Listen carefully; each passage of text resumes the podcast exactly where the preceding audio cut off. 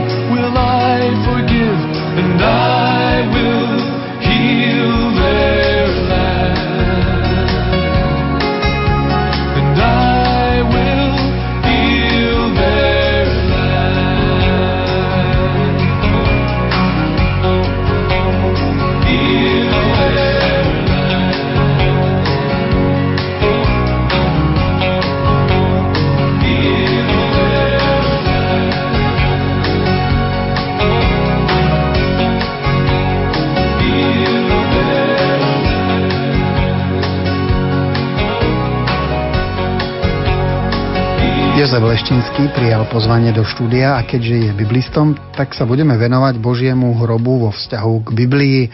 No v úvode sa pristavme pri atmosfére dnešného dňa. Aký je to pre teba deň? Tak ďakujem veľmi pekne po čase zase za pozvanie do Rádia Lumen. Tebe a všetkým tvojim spolupracovníkom prajem požehnané sviatky veľkonočné a aj ľuďom, ktorí nás dnes počúvajú. Si tak predstavujem asi, čo robia naši poslucháči Rádia Lumen. A nič ma lepšie nemôže napadnúť ako tá predstava, čo som ja robil alebo robím na Bielu sobotu. Je to deň, ktorý už patrí do toho trojdnia, však ako veľkonočného. Deň, v ktorom ako keby sa vyžiadala prestávka po tom ťažkom Veľkom piatku, plnom bolesti, ukrižovania, beznádeje. Cirkev na Bielu sobotu uložila Krista do hrobu, tak ako raz každý z nás bude uložený do hrobu. Tie prvé slova alebo veci, ktoré ma napadajú, sú možno dve, a to je ticho Bielej soboty. Ja si z domu pamätám, že po tom Veľkom piatku je tá Biela sobota takou prípravou už nedele. Doma sa vári všetko a, a práta sa, ešte po dvore chodilo, upratovalo. Skoro vždy si pamätám pekné slnečné dni. Veľký piatok taký, taký pochmúrny s tou atmosférou popoludnejších obradov. Tento aliturgický deň v cirkvi zvláštny. Ale potom tá sobota, si ju pamätám takú uvoľnenejšiu, ale reprezentovalo ju ticho. Naša mama doma trvala na tom, aby sme v tento deň taký, taký pokoj zachovávali, ako keby taký dovetok toho Veľkého piatku.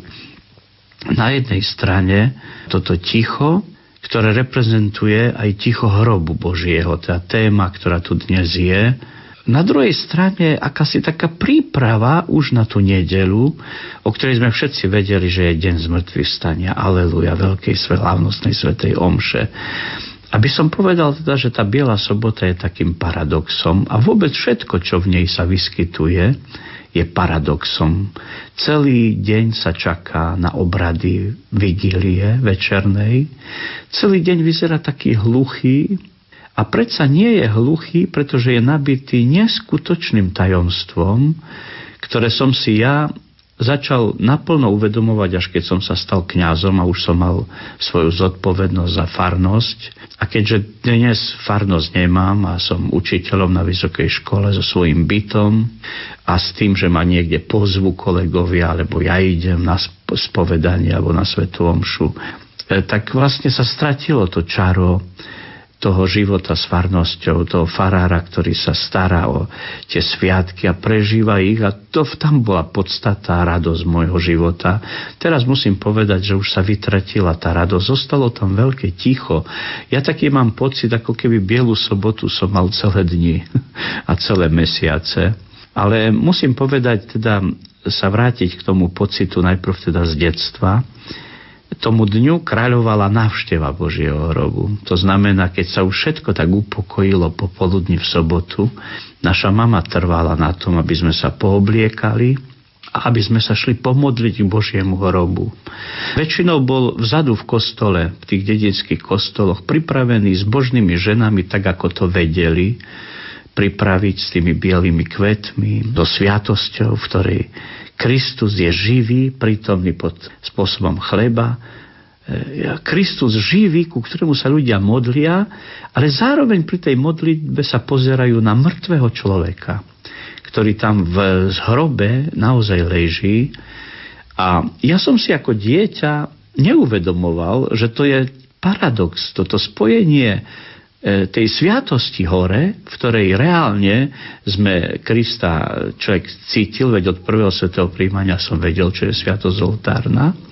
A teda som celkom chápal, že tá modlitba na tom mieste za niekoho, ten ruženec, čo som sa modlil, že je to normálna vec.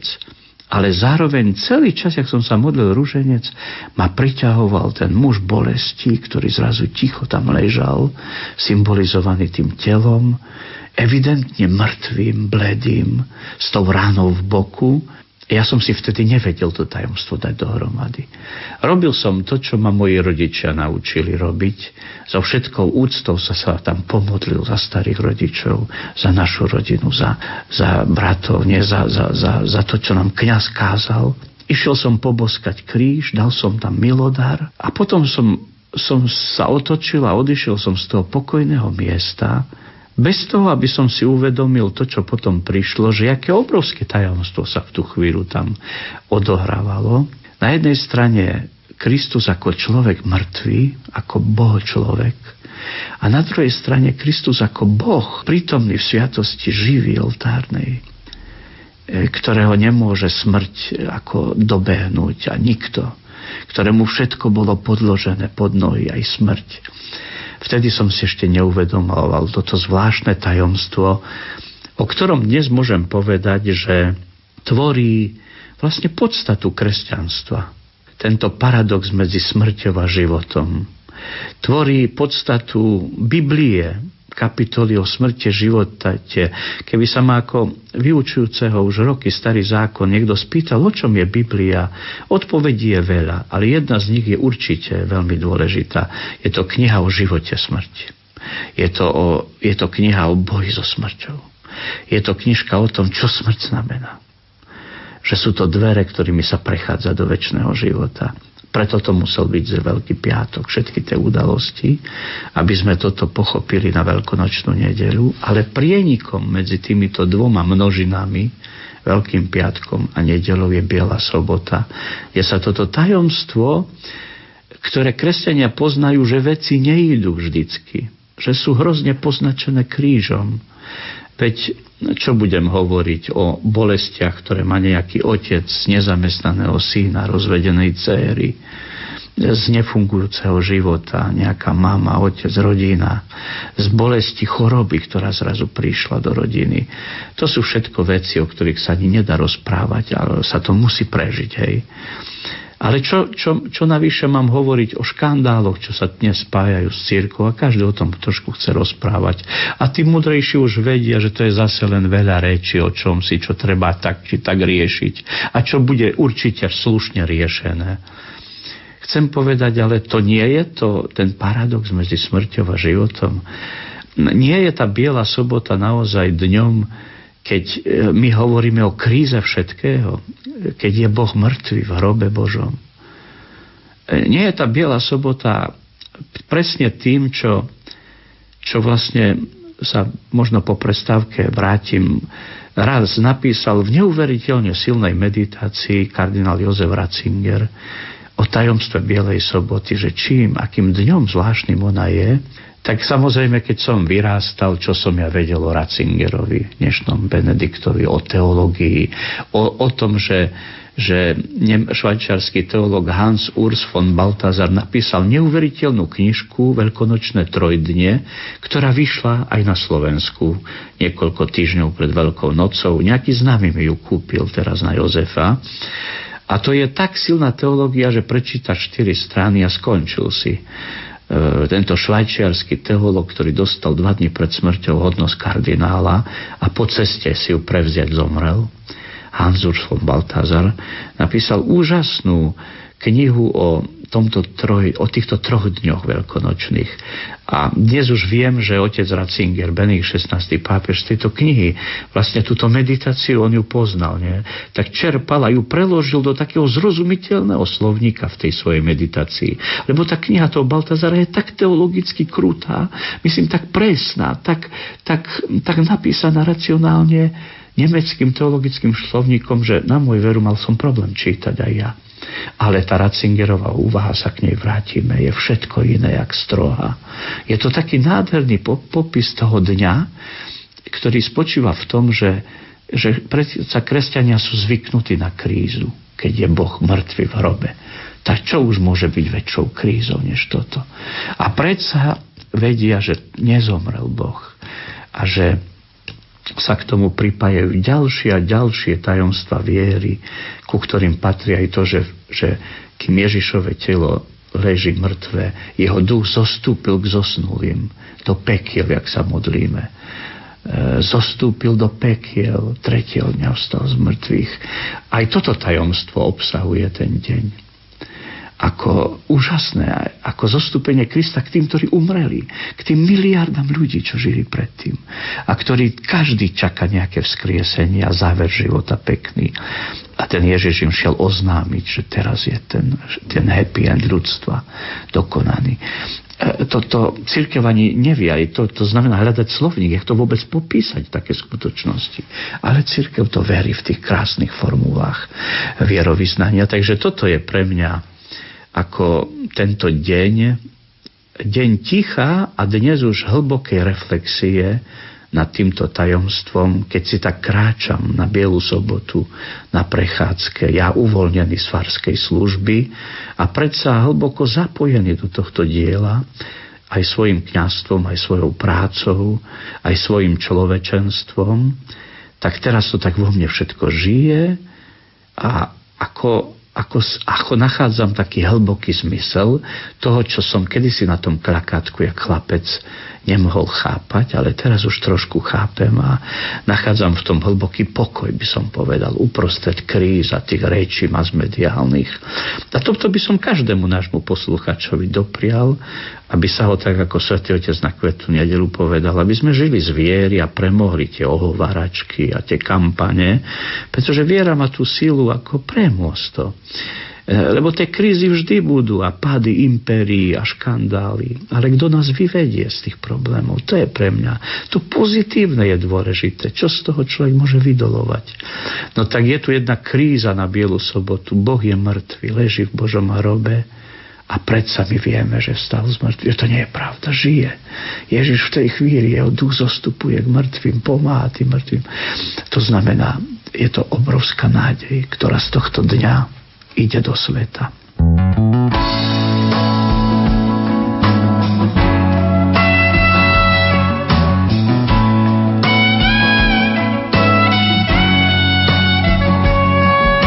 Ježišu, len tebe dám, dám ti celý život svoj, to jediné, čo mám, ti ponúkam. Nechcem žiť len pre seba, veď pozývaš ma za sebou, a ja s radosťou sa ti dávam, Pane môj. Vezmi si, vezmi moje plány aj sny, cestou v mojom živote si ty. Vezmi si, vezmi moje plány aj sny, cestou v mojom živote si ty. Ísť za tebou, čo to znamená, zobrať si dlane a či kolená, ukáž mi správnu cestu, Pane môj.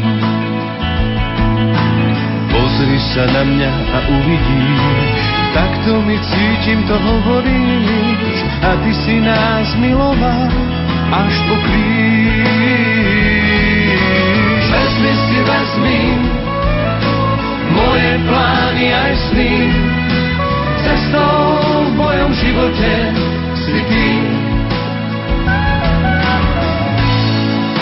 Vezmi si, Pane, moje plány aj sny, cestou v mojom živote si ty. A nechcem byť konkrétny, veď v každom blížnom si ty. Kde inde ťa nájdem, ak nie ty. Tak dobre, Pane, skúsim to, milovať ľudí ako ty, a nebáť sa dať i život pre druhých.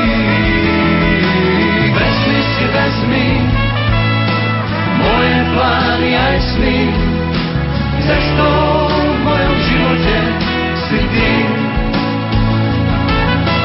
Vezmi si, vezmi moje plány aj sny, cestou v mojom živote si ty. Vezmi si, vezmi moje plány aj sny, cestou v mojom živote si ty. Vezmi si, vezmi moje plány aj sny, cestou v mojom živote si ty.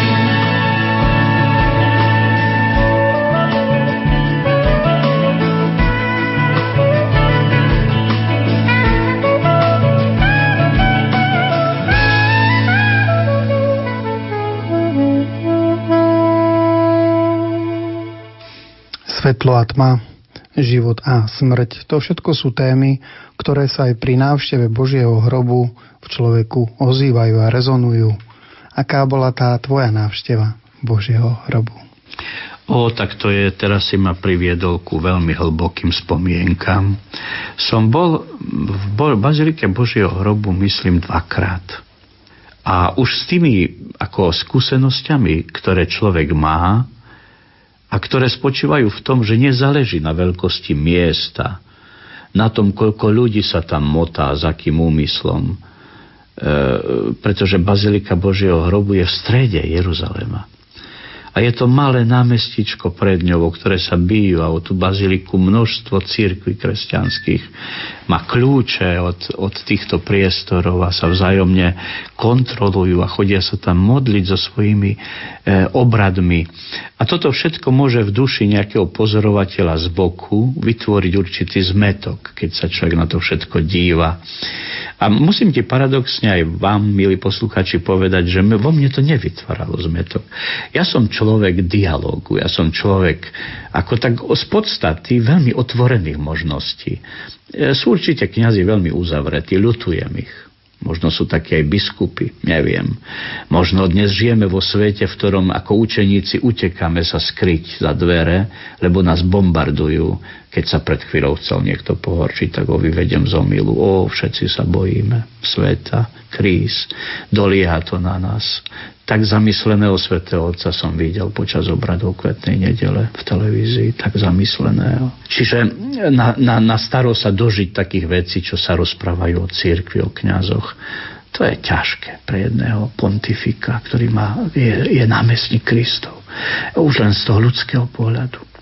Čiže tá zodpovednosť. Čiže chcem povedať, ako buďme otvorení, uvedomme si, že svet sa zmenil a že to, čo kedysi bolo takou našou pravdou, dnes už každý chce tú pravdu a, a, a, a je napísané v Evanjeliu, že o jeho rúcho losovali, ako jeho tunika bola Kristova utkaná v celku, ale dnes už tá tunika v celku neestuje. Aj našou vinou je telo Kristovo roztrhané. Delili si lóz o jeho šaty, je napísané. To tiež je prorocké slovo, čo sa stane raz tou tunikou Kristovou. Dnes je roztrhaná. Každý sa priživuje na tom. Jeden s dobrým úmyslom, iný s menším. Niekedy nad tým rozmýšľam, a kde, keď nie v Bazilike Svätého hrobu človeka to všetko pri tom chaose, čo tam je. Jeruzalem je jedno komplikované mesto. Strašné, všetky bolesti tam vidno. To je mesto, ktoré možno na svete neestujú mesta, ktoré toľko skúsili, čo tento Jeruzalem. Už len preto, lebo geograficky je ohromne položený v línii, kam, kade prišla každá armáda v staroveku i v novoveku. Každá. Proste, ja vôbec sa čudujem, že to mesto jestuje dodnes. K tomuto za, zamysleniu patrí aj to, čo dnes ako nám ponúka, ako ponúkajú dejiny, a to je taký návrat znova k križiackým výpravám, lebo ich cieľom bolo dobitie Božieho hrobu. A ja to celkom chápem.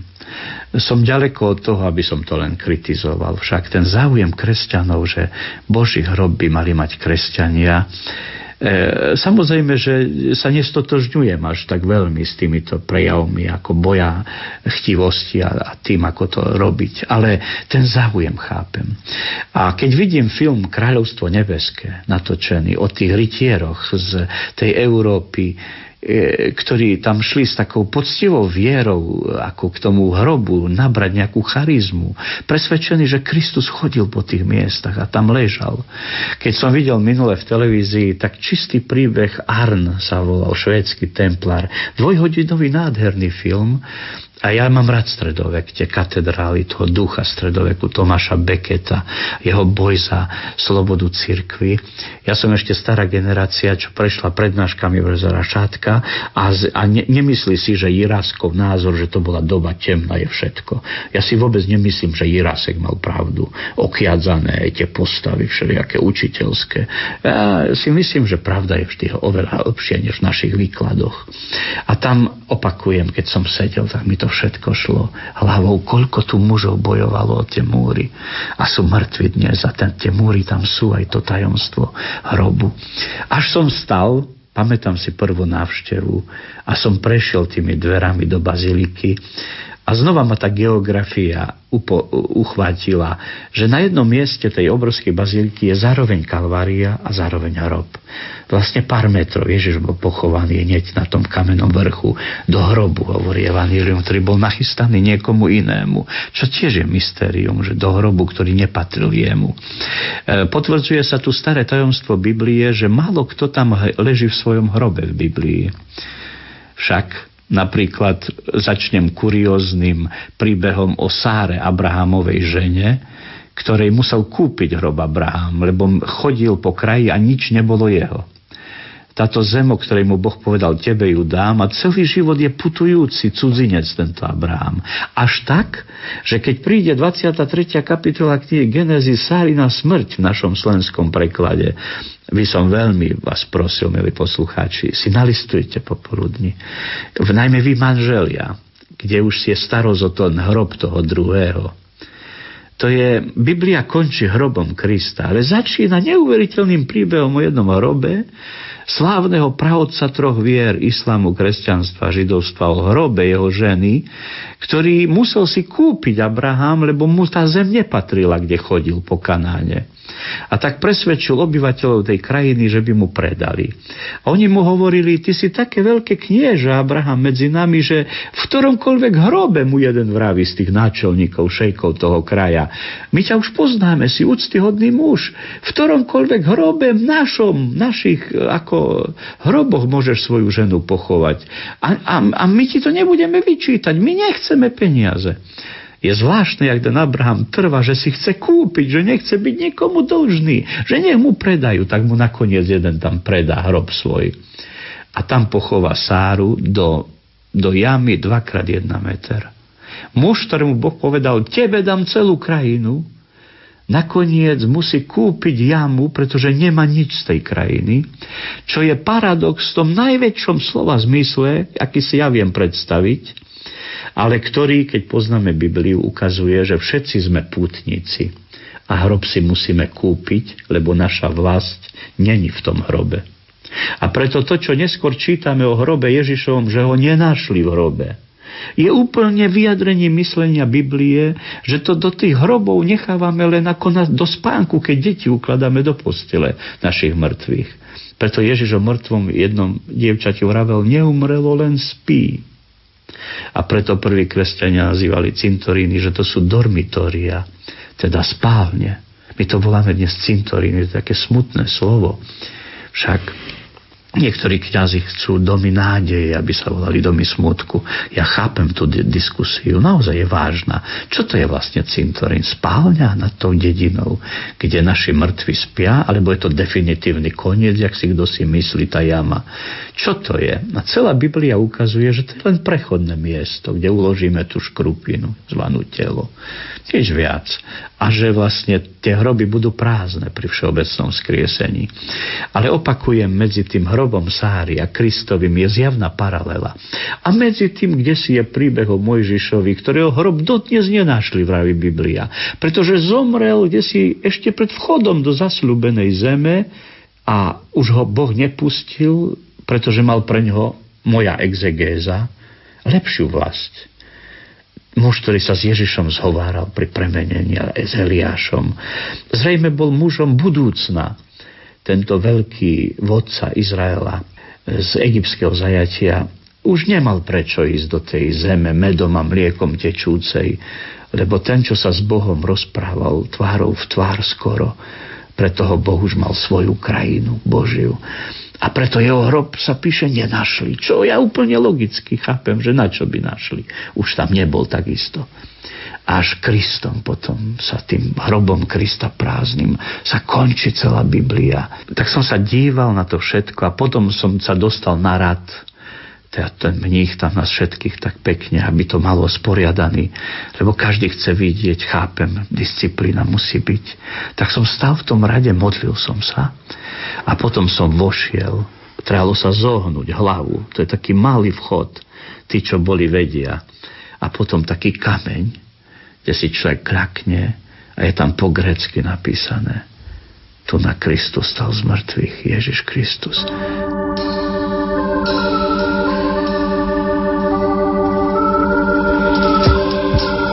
Klamal ma majster, veď ho už niet.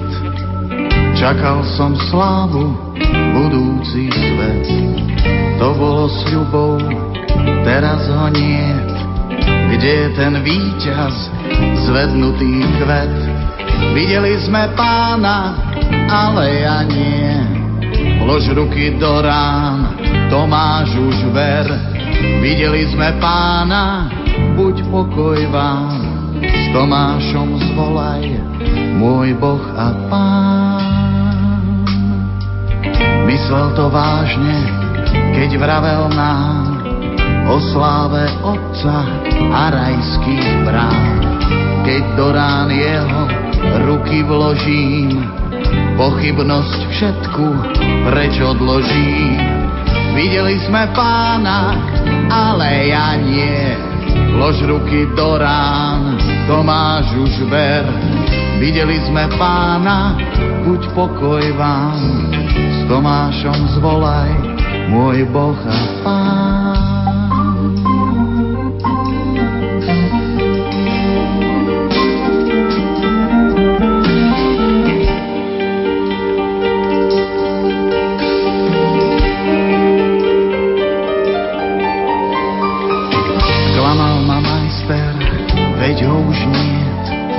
Čakal som slávu, budúci svet.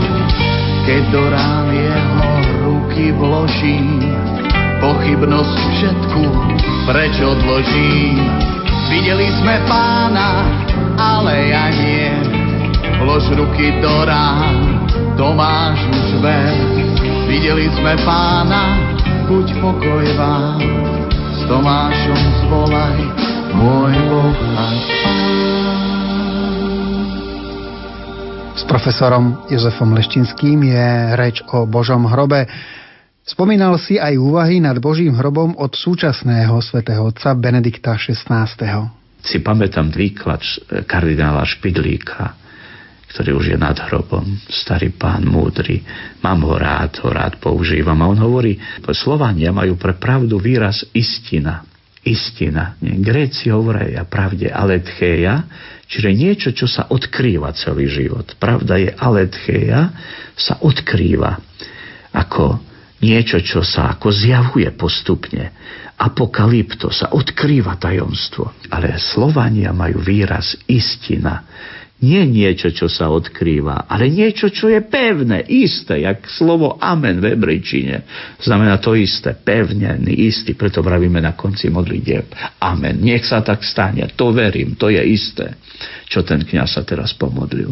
E, kardinál Lustiger, ktorý napísal knihu Zvolil som si Boha, on píše, že ako šéf vysokoškolákov na Sorbonne, mladý bohoslovec židovského pôvodu, ale pokrstený, organizoval púť do Svätej Zeme v tej knihe, čo myslím slovenskí jezuiti vydali.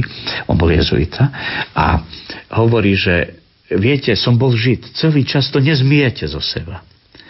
A keď som vstupoval do toho, tým otvorom, do tej malej diery, do toho hrobu, v tom, tej bazilike Božieho hrobu v Jeruzaleme, som si zrazu, jak bohoslovec, uvedomil, to verí všetko toto, čo, čo kresťanstvo vraví.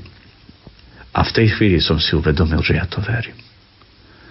A som vyšiel z tej kaplnky, z toho hrobu, vraví, úplne premenený. A som si povedal, chcem byť kňaz Kristov.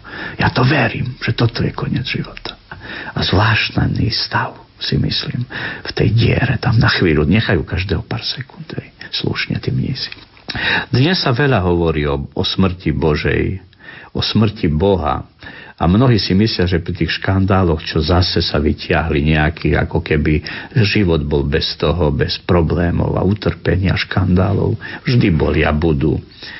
Chcem povedať, bojte sa tých, raz Kristus povedal, čo vám dušu môžu zabiť, nie telo vaše, alebo vás poškodiť zvonku.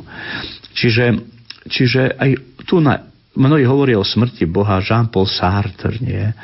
A, a títo moderní, ako obhajcovia bezbrehej ľudskej slobody, tieto moderné filozofie postavené len na človeku, kde človek je už iba objekt, ktorý sa dá rezať, klonovať, manipulovať. Dnešná veda sa či díva na človeka už len ako na objekt, a preto možno aj veľkonočné sviatky, aj to tajomstvo hrobu, tej mŕtvoly, čo tam leží, že, že, že aj ako chlapec som si uvedomoval, jak je tá cirkev múdra, že tam položí toho Krista ako v telesnej schránke. Pretože cirkev nechce, aby človek bol objekt, ale aby bol subjekt. Aby sme vždy cítili, že to boli, keď bomba vybuchne kdesi medzi deťmi. Že, ho, že to boli, keď ja krivo obviním blížneho desatoro hriech. Že ho to boli, keď nešetrne zaobchádzam s ním. Toto sa dnes vytráca, táto úcta k telu. A viete, keď, keď pôjde taký človek, jak ja do kostola, videl to telo, jak, ho, jak je naparfémované. Tie poznámky, že ženy ho pripravili, za, na, natreli voňavkami. Veď to je, to potom cirkev roky robila. Teraz zacitujem to, jak pekne otec Ratzinger, dnešný Benedikt šestnásty, vraví o, o, o tom tajomstve Bielej soboty. Citujem, strašné tajomstvo Bielej soboty, píše. Tá priepas Božieho ticha nadobudla v našom storočí zdrvujúcu konkrétnosť. Pretože to je Biela sobota, je dňom, keď sa Boh ukryl pred očami svojich detí. Je to deň neslýchaného paradoxu, ktorý vyznávame vo vyznaní viery slovami zostúpil do pekiel, zostúpil do stredu tajomstva smrti. Ešte je na dohľad Veľký piatok s jeho tragickými udalosťami. Biela sobota znamená pokoj, prázdno, ťažký kameň privalený na hrob, ktorý skrýva pochovaného. Všetko je minulosť. Viera sa zdá byť definitívne odhalená ako ničím nepodložený fanatizmus niekoľkých. Nijaký Boh nezachránil toho Ježiša, ktorý sa považoval za jeho syna. Ľudia môžu byť spokojní, obozretní, ktorí predtým boli znepokojení vo svojom vnútri, či snáď predsa len nebol iný ako oni. Mali vlastne pravdu. Biela sobota, deň, keď bol pochovaný Boh, nie je to snáď nepredstaviteľným spôsobom náš deň. Nestáva sa, nestávajú sa naše storočia veľkou bielou sobotou, dňom Božej neprítomnosti, v ktorom aj učeníci cítia zdrvujúce prázdno v srdci, ktoré stále viac buší strachom, kvôli ktorému sa plný hanby a úzkosti pripravujú na návrat domov. Nie sú snáď plní beznádeje na ceste do Emaus, na ktorej im ani na um nepríde, že ten, o ktorom si mysleli, že je mŕtvy, vlastne kráča živý medzi nimi. Po Balthasarovi táto meditácia je úžasne napísaná, v ktorej zrazu človek sa vidí aj s tými našimi cirkevnými problémami dnes a vidí to vlastne človek ako nádej, pretože z tej smrti, z tých problémov rastie život v kresťanstve.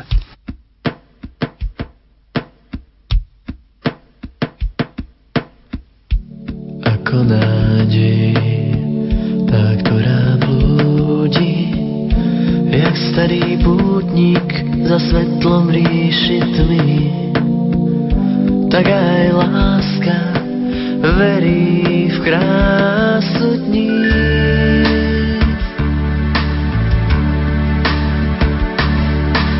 Láska je strom na púšti žitia, čo túžbou hradný z prachu vyrastá, v korune skrýva svoje tajomstvá.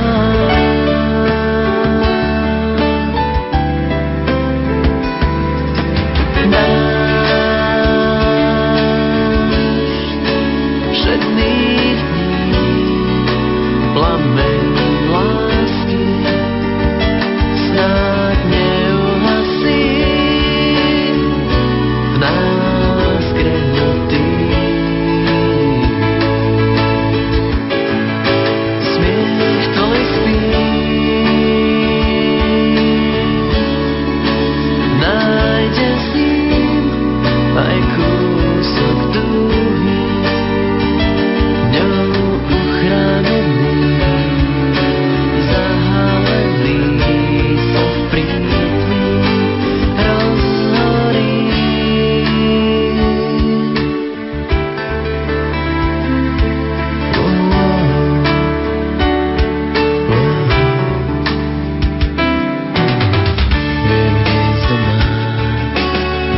uslané v duši, snom okrídlená k nemu vyletí, verne nás stráži vo chvíľach súžení.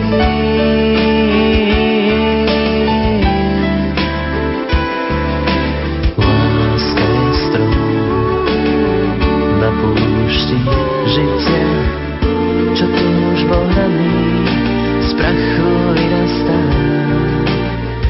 v korune skrýva svoje tajomstvá.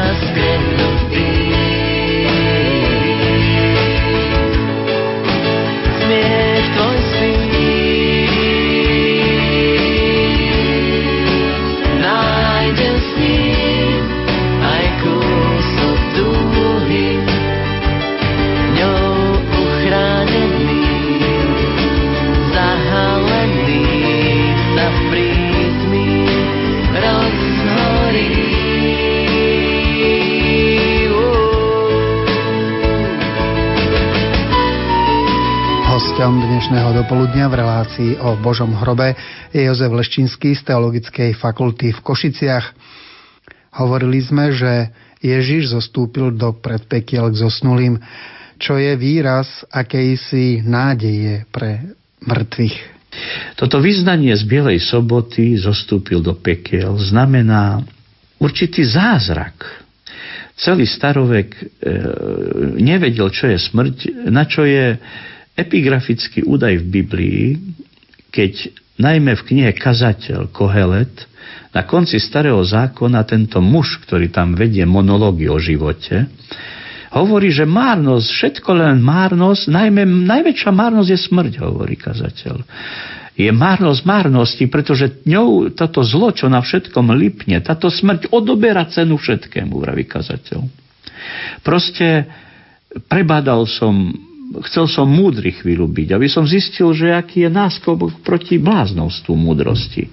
Tak som sa snažil si ju zadovážiť, tak ako dnes miliardy študentov študujú a si myslia, že budú mať lepší život, platy a celkom nepochybne majú pravdu. Aj autor knihy Kazateľ hovorí, že chcel som si zadovážiť múdrosť, pretože som zistil, že oproti bláznostvu má takú prevahu, ako má svetlo prevahu nad tmou. Čo je geniálne pri podobenstvo.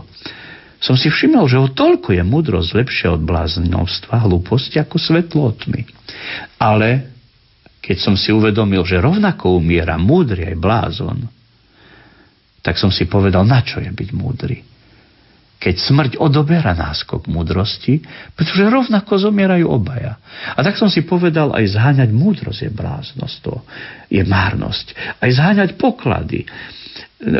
Čítať Kazateľa, niektorí vravia, to je najmodernejšia kniha Starého zákona Biblie, je neskutočne radikálny. Tento Kazateľ stále naráža ale na to zlo, čo lípne na všetkom, vraví. Na tú najväčšiu márnosť, a to je smrť. Keď dočítate Kazateľa, knihu, evidentne vidíte, že si nevedel, čo s tým počať. Uvádza tam, že duše zostupujú do podsvetia, to je to do pekiel v tom našom prevedení, verím Boha. Lebo nejako musíte vyjadriť, kde, kde sú tí mŕtvi. Tak sa hovorilo, že sú v tých podsvetiach, v tých temných krajinách, kde žijú ako keby bez sily. Hebrejský výraz pre mŕtvych, jeden z výrazov hebrejčiny je refaim, doslova znamená tí, čo sú bez sily už. No samé mŕtvi sú najviac bez sily, ležia ako, ako bezvládne v, v, v hrobe. Čiže ľudia sa pokúšali, hej, v, v, v, faraóni v Egypte budovali pyramídy, ktoré slúžili na obyčajné ukrytie hrobu faraóna pred vykradnutím, lebo sa verilo, že keď poškodíš mŕtvolu, tak odoberáš možnosť väčšného života v podsvetí mŕtvemu.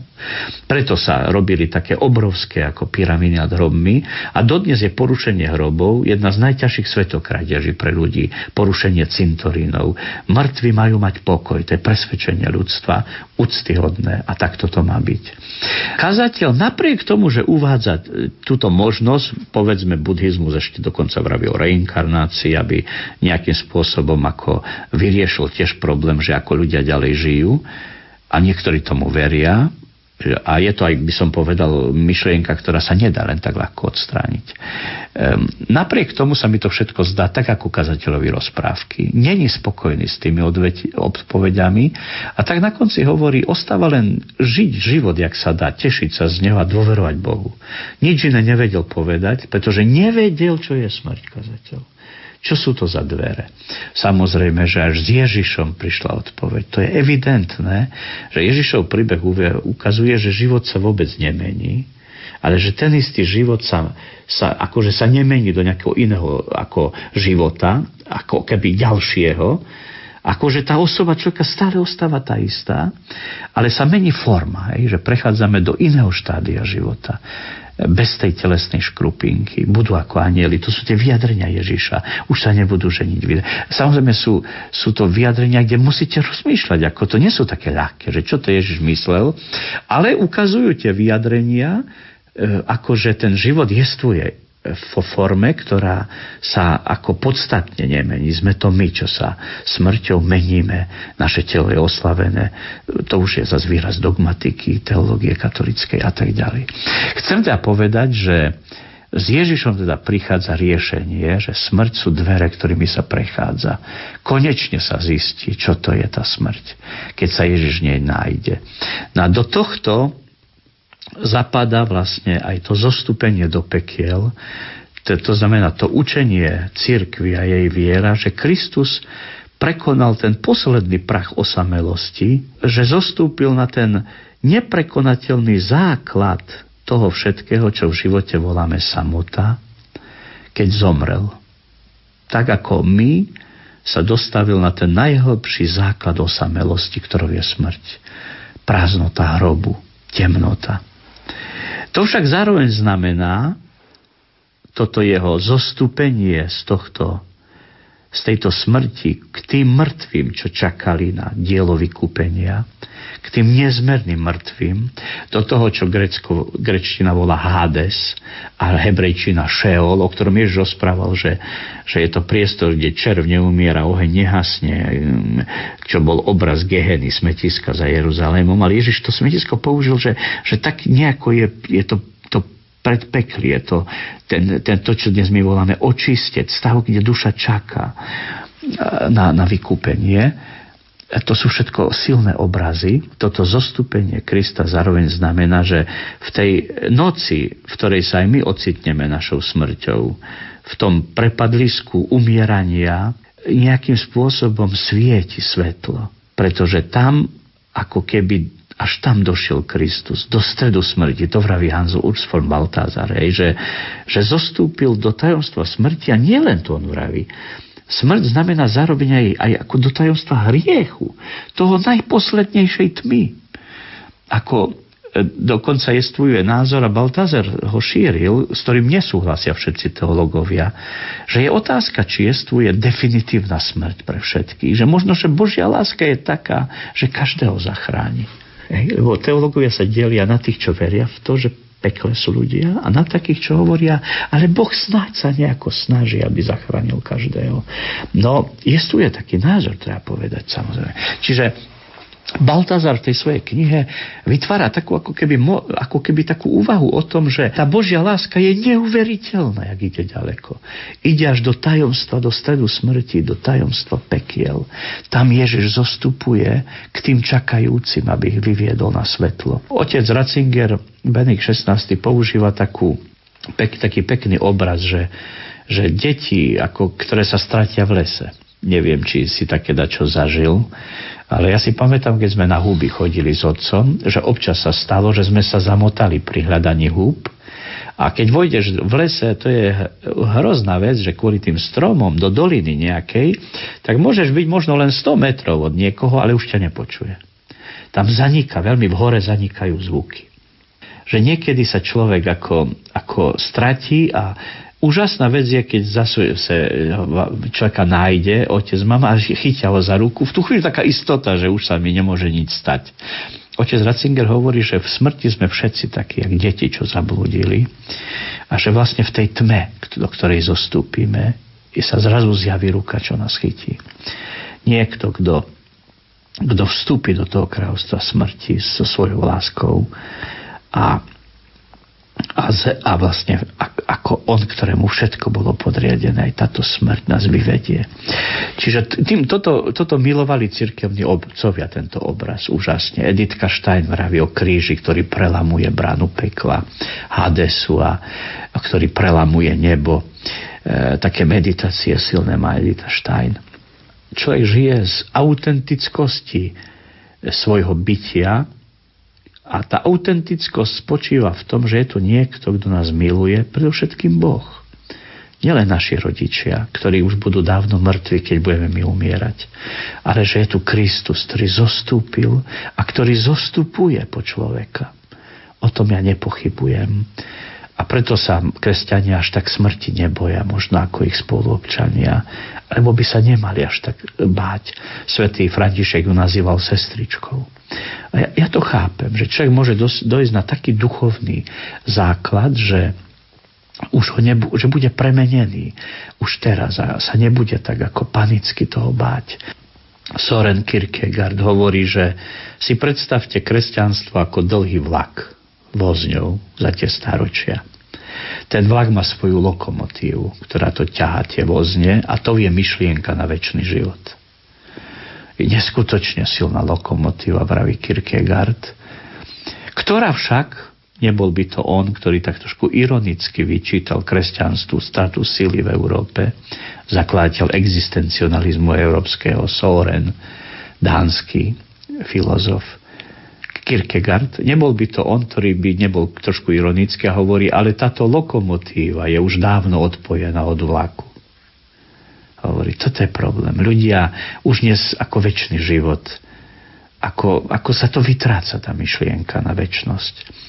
A hovorí Kierkegaard, ó, dámy a páni, plavíme sa na lodi, kde už neznie hlas kapitána a jeho povely o smere plavby, ale hlas kuchára o tom, čo budeme zajtra jesť. Plavíme sa na lodi, kde už nevelí kapitán o smere plavby, ale kuchár o tom, čo budeme jesť. Ľudia dneska už nechcú žiť stále. To vidno v tých teskách, nakupných strediskách, aj kresťania. Ľudia chcú žiť dobre. Nechcú žiť stále, som si všimol. Chcú žiť teraz dobre. To je veľký rozdiel v tejto myšlienke kresťanskej, ktorú tak vidno v rozhovore Ježiša so Samaritánkou, kde Ježiš trvá na večnosti ako na prameni vody. Živej, dám sa ti napiť, nikdy nebudeš smedná. To je tá lokomotíva Kierkegaardova. To je tá kresťanská myšlienka, že, že večnosť, zostúpenie Krista, by daroval život tým, čo už odišli cez smrť. To je, to je niečo, na čom kresťanstvo stojí a trvá na tom. A, a nesporne má pravdu, lebo všetky náboženstva to nejak chcú. Každý to ináč rieši, ale toto je neuveriteľne prepracovaná vec. Priateľ je s tebou v každý čas, keď si šťastný, aj keď búrku prežívaš. Rád za teba život položí, nosí ťa v náručí. Priateľ ťa nikdy nezradí, hoci chyby na tebe vidí.